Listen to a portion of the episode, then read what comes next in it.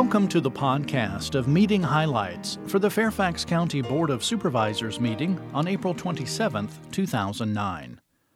The board, in a unanimous 10 to 0 vote, adopted the fiscal year 2010 budget, which begins on July 1st. The fiscal year 2010 budget includes a real estate tax rate of $1.04 per $100 of assessed value. In addition, a stormwater services fee of one penny per $100 assessed value, in addition to the real estate tax rate of $1.04 per $100 of assessed value, will be imposed to provide support of stormwater services operating and capital project activities through the creation of a new stormwater service district. Coupled with a 12.6% decline in the average residential assessment, the resulting average tax bill will be a modest reduction from the current fiscal year.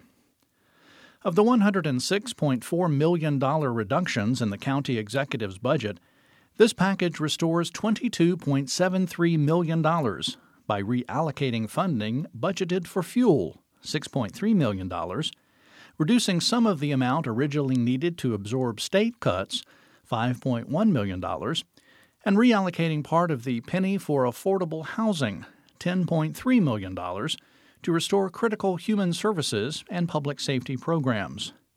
Regarding the penny for the preservation of affordable housing, this reallocation should not be interpreted to mean that the board is retreating from its commitment to affordable housing. In fact, some of the reallocation allows the board to restore what otherwise would have been cuts or the elimination of housing or housing related programs. In other action, the board established the Mosaic District Community Development Authority CDA for the 31 acre Mosaic Merrifield Town Center development. It is Fairfax County's first CDA. A CDA is a flexible funding tool that can address a broad range of infrastructure needs as well as services and can cover varied areas such as a single shopping mall, a mixed use development, or a downtown redevelopment area. This CDA consists of approximately 1,000 dwelling units, a multiplex theater, 125,000 square feet of office space, 500,000 square feet of other non residential uses, and a 150 room hotel.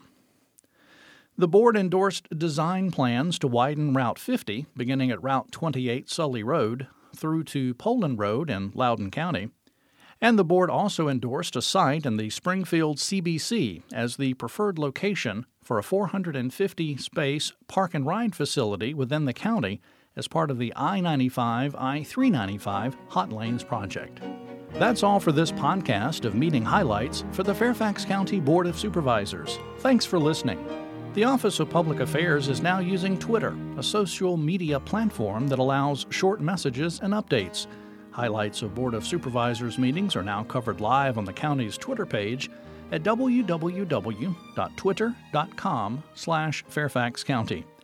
For more information about the Fairfax County Board of Supervisors, including full meeting minutes and documents, visit the county website www.fairfaxcounty.gov.